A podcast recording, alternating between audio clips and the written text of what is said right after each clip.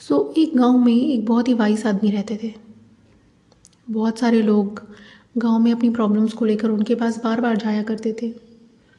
एक दिन उन्होंने डिसाइड किया कि वो एक जोक बोलेंगे उनको। जब उन्होंने पहली दफ़े उस जोक को बोला तो सारे लोग बहुत ज़ोर से हंसे। उन्होंने दूसरी बार उस जोक को बोला तो काफ़ी कम लोग हंसे।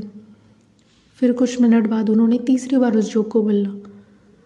तब कोई नहीं हंसा। और सब एक दूसरे की तरफ़ देख रहे थे।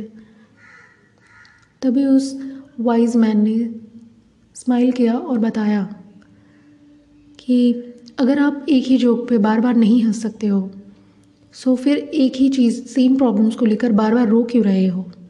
इससे हमें ये सीखने को मिलता है कि चाहे वो खुशी हो चाहे हमारा स्टेट ऑफ़ माइंड हमारा हमारे एक्टिविटीज़ हमारा हमें सो so, इससे हमें ये सीखने को मिलता है। कि happiness is not something readymade it comes from our own actions इसका मतलब ये है कि जो भी आप खुश होना चाहते हो तो ये आपके ऊपर डिपेंड करता है।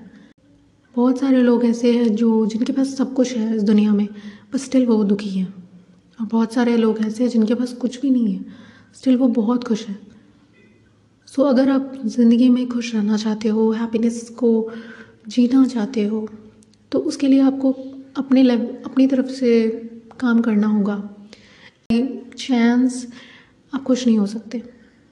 इसके लिए आपको काम करना होगा। So rather than making excuse या फिर कंप्लेन करने के, कोशिश करो कि आप एक्शंस ले सको अपने ड्रीम्स अपने गोल्स की तरफ़। रिलेशनशिप्स को बेहतर करो। अपने गोल्स की तरफ़ छोटे छोटे एक्शंस लो। इससे आपको अचीवमेंट महसूस होगा। और जिस तरह आप आगे बढ़ते जाओगे, आप खुश भी होते जाओगे। थैंक यू सो मच दोस्तों, इस पॉडकास्ट को लास्ट तक सुनने के लिए।